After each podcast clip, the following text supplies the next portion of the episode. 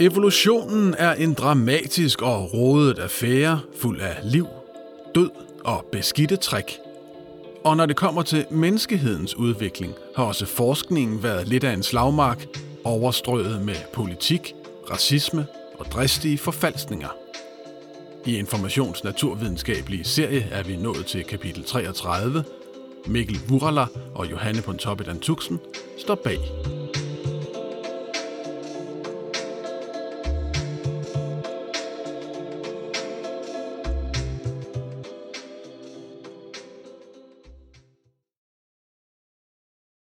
Hvis du læser disse linjer, er der en god chance for, at du er menneske. Og selvom der lige nu lever knap 8 milliarder eksemplarer af din slags på jorden, er det faktisk lidt unikt. Kun i det allerseneste ultrakorte glimt af klodens historie har der eksisteret væsener af din slags. Dem, som lidt selvhøjtidligt har navngivet sig selv Homo sapiens, det tænkende menneske. Nu skal vi tilbage til dette tænkende menneskes dybe fortid. Men en rejse ned af grenene på livets træ bliver hurtigt en rejse ned i et dybt og næsten kulsort mørke. De heldige kan gå i kirkebøgerne og spore deres familie århundreder tilbage, men når årene skal tælles i tusinder, titusinder, hundredtusinder og millioner, må selv den fremmeste slægtsforsker melde pas. Alt andet end det liv, som findes lige nu, er dødt. Og går man langt tilbage, er det også sporløst forsvundet og nedbrudt i kemiske bestanddele, der nu indgår i andre sammenhænge. Fra gassen i dit komfur, over græsset i din have, til skinkesalaten i din mave. Jo længere vi kommer tilbage, des sværere bliver det. Og når det gælder menneskets spæde begyndelse, er noget af det eneste, man kan håbe på at finde, forsteninger af urgamle menneskeknogler. Og de er pokkers sjældne. Skal noget bevares som et fossil, skal kadaveret ret hurtigt dækkes af sediment, for ellers kommer leoparderne og løverne og hyænerne, hundene, kattene, fuglene, insekterne og til med også bakterierne og gør rent bord ret hurtigt. Oveni ligger de få forstenede knoglerester af menneskets forfædre, som levede for millioner af år siden, ofte gemt i dybe lag, som er svære at komme til. Så nok lyder det flot, når man siger, at der er fundet rester af tusindvis af individer af andre mennesketyper end Homo sapiens, men der er klart flest af de yngste og færrest af de ældste. Så alt i alt er menneskets fortid et gigantisk puslespil, hvor kun få brækker er kendt, hvilket overlader en del til fortolkning. Derfor bliver udforskningen af menneskets ophav ikke kun et spejlbillede af den bedst tilgængelige viden, men også et spejlbillede af enhver samtids dominerende idéer, krydret med ikke altid lige noble værdier. Denne her historie handler altså ikke kun om de tidligste mennesker, men også om menneskets fortælling om sig selv. Det er et forvirrende og kulørt dobbeltdøb i egen navle. Velkommen hertil. Sig goddag til dig selv. Fundet var en sensation. I en grusgrav nær Sussex i England havde den engelske advokat og amatørarkeolog Charles Dawson i årvis søgt efter forhistoriske spor i England. Og det med fint held. Dels havde han fundet en del stumper fra oldgamle pattedyr som flodhest og næsehorn, og fra 1908 og frem dukkede noget endnu vildere op. Fragmenter af en oldgammel og menneskelignende hovedskal, en hjørnetand og en noget grov kæbe – Dawson tog fat i en kendt paleontolog, Arthur Smith Woodward hed han, og selvom denne mest var ekspert i fisk, var han ikke dummere, end han godt kunne se, at det her ændrede alt. I 1912 offentliggjorde Smith Woodward fundet og erklærede, at en helt ny forhistorisk mennesketype var dukket op. Joanthropos dawsoni kaldte de den. Dawsons morgenrøde menneske – Hovedskallen lignede meget et nutidigt menneskes med masser af plads til hjerne, mens kæben var mere primitiv og æbelignende og med slitage på tænderne. De vidnede om menneskelige tykkemønstre. Her var det moderne menneskes forfader, og svaret på et af de store spørgsmål, nemlig om hvorvidt mennesket først udviklede sin store hjerne og siden fik en mere raffineret menneskekrop, eller om det var omvendt. Fundet, der efter sit fundsted ofte omtaltes som Piltdown-mennesket, pegede på, at den store hjerne var et tidligt udviklingstræk. Resterne var dukket op i nogle flere millioner år gamle lag, så det kunne snilt konkurrere med andre tidligere mennesketyper, som var fundet andre steder på kloden. Og da de var nogle småhjernede skabninger, kunne dette fund måske endda udkonkurrere dem og indtage pladsen som det nulevende menneskets sande forfader. Dengang i det tidlige 1900-tal havde videnskaben været ude på en længere rusjetur, der havde rykket rundt på menneskets placering i verden. Den gode gamle idé om, at alt liv var skabt i sin endelige form af en eller flere mægtige guder, som folk som Platon havde fastslået, var slået i stykker.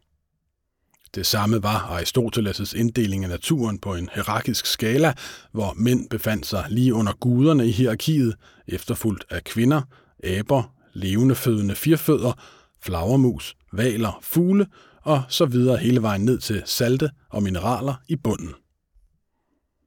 De billeder havde ellers holdt nogen lunde, indtil nogle af oplysningstidens kloge hoveder begyndte at klø sig i perrykken. Svenskeren Carl von Linné satte sig i 1700-tallet for at arrangere naturen og dens grene og arterne mere horisontalt efter slægtskab. Pludselig måtte mennesket se sig placeret dør om dør med aber og dovendyr, hvilket var et skridt ned af pladsen fra lige under Gud. Andre begyndte så at rokke ved ideen om, at skaberværket var sat på jorden i en endelig form, for måske var det hele under stadig udvikling. Med Charles Darwin kom der midt i 1800-tallet en god forklaring på, hvad der egentlig foregik. Nemlig, at det er de bedst tilpassede individer, der overlever, og derved er arterne under konstant udvikling og skiller sig ud i forskellige specialiserede nischer. At mennesket også var kommet til, at den sti lå implicit i evolutionsteorien, men i sit berømte værk Arternes oprindelse skrev Darwin faktisk kun, at, citat, der vil blive kastet lys over menneskets oprindelse og dets historie, citat slut, og overlod i første omgang altså den opgave til andre. Måske Piltdown-manden kunne hjælpe med at kaste lys over mysteriet, tænkte man, da fundet dukkede op. Allerede på Darwins tid kendte man til neandertaleren. Et tydeligt menneskelignende væsen med kraftige øjenbryns fremspring, vigende hage og kraftige knogler. Den var fundet i fossil form i flere huler i Europa, og man spekulerede på, om det måske var menneskets forfader. Dog var der dyb uenighed, for det så jo groft og sygt ud. Ikke mange år efter fandt man også nogle meget gamle rester af moderne mennesker i Frankrig, men fra de to typer var der stadig meget langt til aber, som vi ifølge evolutionslogikken måtte dele en fjern forfader med. Darwin selv var kommet mere ind i kampen og argumenterede i sin senere bog om menneskets oprindelse for, at man burde søge der, hvor vores nærmeste slægtning i dyreriget befandt sig. Ganske korrekt antog han, at det var gorillaer og chimpanser, hvorfor pilen pegede mod Afrika. Men det fik dog ikke folk til at valgfarte den vej. Konkurrerende teorier var i spil. For eksempel, at menneskets nærmeste slægtning var abearten gibbon, blandt andet fordi de indimellem går på to ben, og på grund af det satte den hollandske geolog Eugène Dubois i 1890 kurs mod Indonesien i verdens første forhistoriske menneskejagt. Udgangspunktet med gibbonerne var godt nok forkert, men ekspeditionen blev ikke desto mindre en bravende succes. Med hjælp fra tvangsarbejdere udsendt af den hollandske kolonimagt lykkedes det nemlig at finde frem til et hidtil ukendt slags fortidsmenneske på Java, hvilket var lidt af en præstation. En kintan, en kranikalot og ikke mindst en lårbensknogle, som viste, at væsenet havde haft en opretstående gang, dukkede frem. Denne mennesketype, som vi i dag kalder Homo erectus, havde en hjerne, der var ca. 40% mindre end nutidsmennesket, men langt større end nogen abes. Måske dette væsen kunne være menneskets forfader, foreslog Dubois. Overgangen fra abe til menneske, the missing link, som man kaldte det. Indledningsvis blev han afvist, men som der gennem 1920'erne dukkede nye eksempler frem, blev det så småt accepteret, at mennesket måske var opstået i Asien. Et ikke uvæsentligt spor af racisme løb gennem denne tidlige forskning. At mennesket skulle være opstået i det tilbagestående Afrika blev set som et lidt latterligt standpunkt, men at det måske var sket i Asien, et kontinent med et trods alt temmelig højt civilisatorisk niveau, kunne måske alligevel være acceptabelt. Så da britten Dawson i 1912 kunne fremdrage oldgamle menneskerester fra en grusgrav i Piltdown, og da resterne tydede på en britisk udviklingslinje med en kæmpe hjerne, faldt det på et tørt sted. Mund ikke en klog britte var det moderne menneskets direkte forfader. Så kunne de andre mennesketyper måske være bump på vejen eller evolutionære blindgyder. I et sådan videnskabeligt miljø kan det ikke overraske, at et ekstremt flot, velbevaret kranie af et lille forhistorisk barn med en lille hjerne og dyrelignende tænder blev afvist, da det i 1920'erne blev offentliggjort for verden. Man kunne se, at tavnbarnet, som det blev døbt, havde gået oprejst, men at det var en langt ældre form end de asiatiske fund. Kraniet var fundet i Sydafrika, og forskeren bag, Raymond Dart, navngav det Australopithecus africanus, den sydlige abe fra Afrika. Dart foreslog så, at det kunne være en fjern forfader til mennesket, og det blev der grinet meget af i den periode. Det tilhører en abe, konstaterede den britiske paleontolog Arthur Smith Woodward, der havde båret Piltdown-mennesket frem, og tidens førende britiske forskere bakkede ham op. De mente, at det især måtte være intellektet, der definerede det menneskelige, ikke om man gik oprejst eller ej. I tidens paradigme passede Piltdown-mennesket altså perfekt ind, mens Taungbarnet strittede helt imod. En storhjernet abelignende europæer var en mere sandsynlig forfader end et menneskelignende afrikansk barn med en lille hjerne, mente man. Men forskerne tog fejl. Det forholdt sig lige omvendt. Udgravninger i Syd- og Østafrika åbenbarede i de følgende årtier en bred vifte af forfædre til mennesket, under et kaldet Australopitheciner, mens der aldrig nogensinde dukkede et fossil som Piltdown-mennesket op igen. Det kom der en god forklaring på i 1950'erne, hvor det efter mange års kritik blev uigendriveligt fastslået, at Piltdown-mennesket var en forfalskning. En indfarvet rest af et moderne menneskets hovedskal – en modificeret orangutankæbe og en tilsleben kendsand fra en chimpanse. Flere af Dawsons andre berømte fund viste sig ligeledes at være forfalskninger, hvorfor han står som hovedmistænkt bag svindlen. I takt med, at der kom flere og flere fund fra Afrika, jo tydeligere blev det. Mennesket var opstået der, og evnen til at bevæge sig på to ben var blevet fremelsket af naturlig selektion lang, lang tid før hjernerne for alvor begyndte at vokse. Så hvad var det mund, der drev denne evolution? Der måtte have fundet nogle forandringer sted i verden, som favoriserede visse træk over andre. I dag regner man med, at mennesket og dens nærmeste slægtning, chimpansen, begyndte at vokse i hver sin evolutionære retning for et sted mellem 6 og 8 millioner år siden. Vi må nok regne med, at den fælles forfader lignede chimpansen mere end mennesket – for næst nærmeste slægtning, gorillaen, som blev skilt ud tidligere, ligner også chimpansen mere end mennesket. Så tænk snudeagtigt ansigt, krogede klatrefinger og lemmer, der både kan gå på fire ben og på bagben. Denne forfader levede nok i skoven, men nogle af dens efterkommere tilpassede sig mere åbent land. I den tid begyndte en langvarig klimaforandring at sætte ind – Kloden blev tørre og koldere og bevægede sig utrolig langsomt frem mod de seneste millioner års langsommelige vekslen mellem lange istider og kortere mellemistider i rytmer styret af jordens bevægelser i forhold til solen. De såkaldte Milankovic-cykluser. Sådan blev skovområder til stepper eller mere blandede habitater. De ældste menneskelige fossiler, vi har, Ardipithecus, stammer fra tætte skovområder og var tilpasset til både at klatre i træer og gå på to ben. Disse første forfædre ved vi dog meget lidt om. Den næste bølge, de såkaldte australopitheciner, kender vi mere til. De levede for 5-2 millioner år siden, og resterne af dem viser en enorm variation af forskellige typer – her ikke bare kranier og knogler, men også de vældig sanselige fodspor, som blev fundet i Laetoli i Tanzania, menes at stamme fra australopitheciner. En dag for over 3 millioner år siden er tre eksemplarer kommet vandrende gennem et lag af våd vulkansk aske, som siden er størknet som cement med fodspor, som i forbløffende grad ligner vores. Sporene minder om, at livet kommer før døden, og at museernes knoglesamlinger engang har været levende væsener i bevægelse gennem landskabet. De første australopitheciner levede også i skove, men de fulgte med, da miljøet ændrede sig til græs, søer og skovkransede floder. Disse tidlige mennesker var tilpasset lidt af hvert, har kunnet bruge træerne til at søge sikkerhed og det åbne land og floder til at finde nye fødekilder. Man mener i dag, at en af de mange typer australopitheciner senere udviklede sig til den slægt, vi kalder Homo, og som vi selv tilhører, og som er vokset frem fra ca. 3 til 2 millioner år siden. Kunne vi transportere os tilbage til de allerførste Homo, ville vi finde en klode, der på mange måder lignede vores i dag.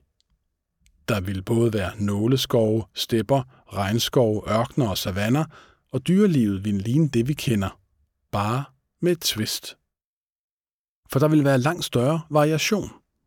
Langt flere snabeldyr som elefanten, giraffer med forskellige halslængde og nogle med gevir på hovedet. Ligesom der vil være et væld af mellemstore og store kattedyr og bizarre overraskelser, som den gigantiske kanalje kaldet Calicotorium, der har lignet en slags forvokset gorilla med et hestehoved.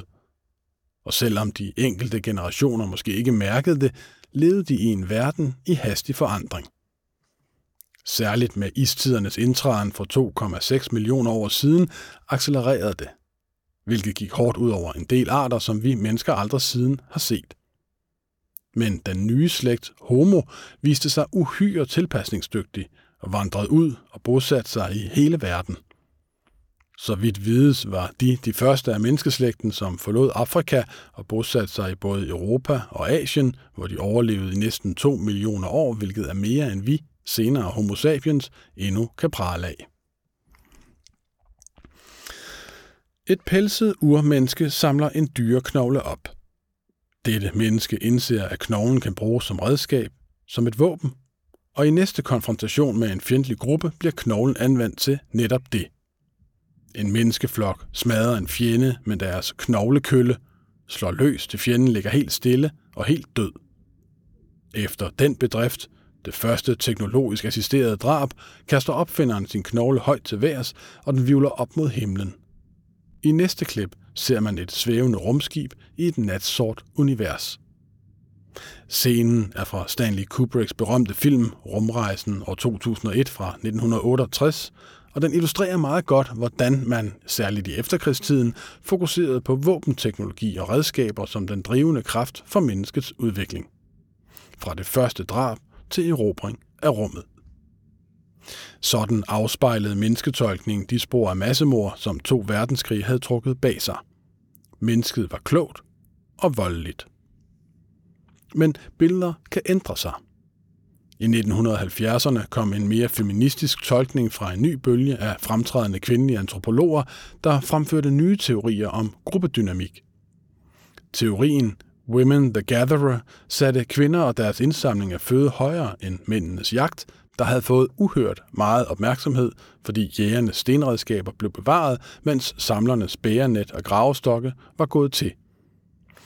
Samtidig satte andre forskere fokus på sociale elementer som sprog og interaktion, og også disse teorier tog bolig i samtidens populærkultur og afspejledes blandt andet i den populære bogserie om Hulebjørnens klan, der begyndte at udkomme fra 1980.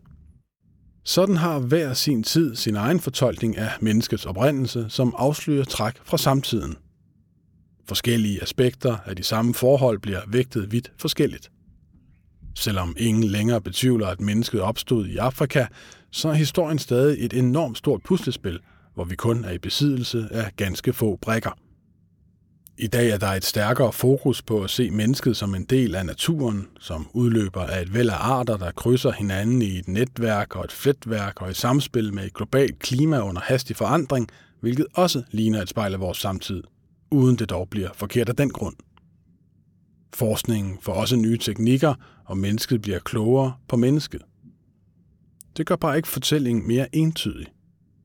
Takket være flere fund og DNA-teknologi er vi ikke blevet mere skråsikre på, hvor vi kommer fra, men faktisk mere usikre. Vi er kommet et stykke siden Darwin. Han opdagede, at væsener giver visse træk videre, og at de bedst egnede overlever. Men hvordan trækkene gik i arv, anede han ikke. Potentielt kunne han faktisk have vidst det, for cirka samtidig med, at han udgav arternes oprindelse, havde en meget nørdet og tålmodig munk fundet frem til arvemassens indre hemmelighed, nemlig genet. Det skal vi høre mere om i næste uge.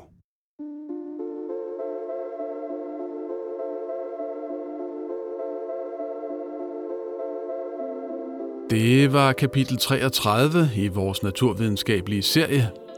Hvis du har lyst, må du meget gerne gå ind og tildele os nogle stjerner, og måske endda skrive en lille kommentar derinde, hvor du lytter til din podcast. Serien hedder Vi fortæller naturvidenskaben forfra, og den er støttet af Carlsbergfondet. Mit navn er Rasmus Bo Sørensen. Tak fordi du lyttede med.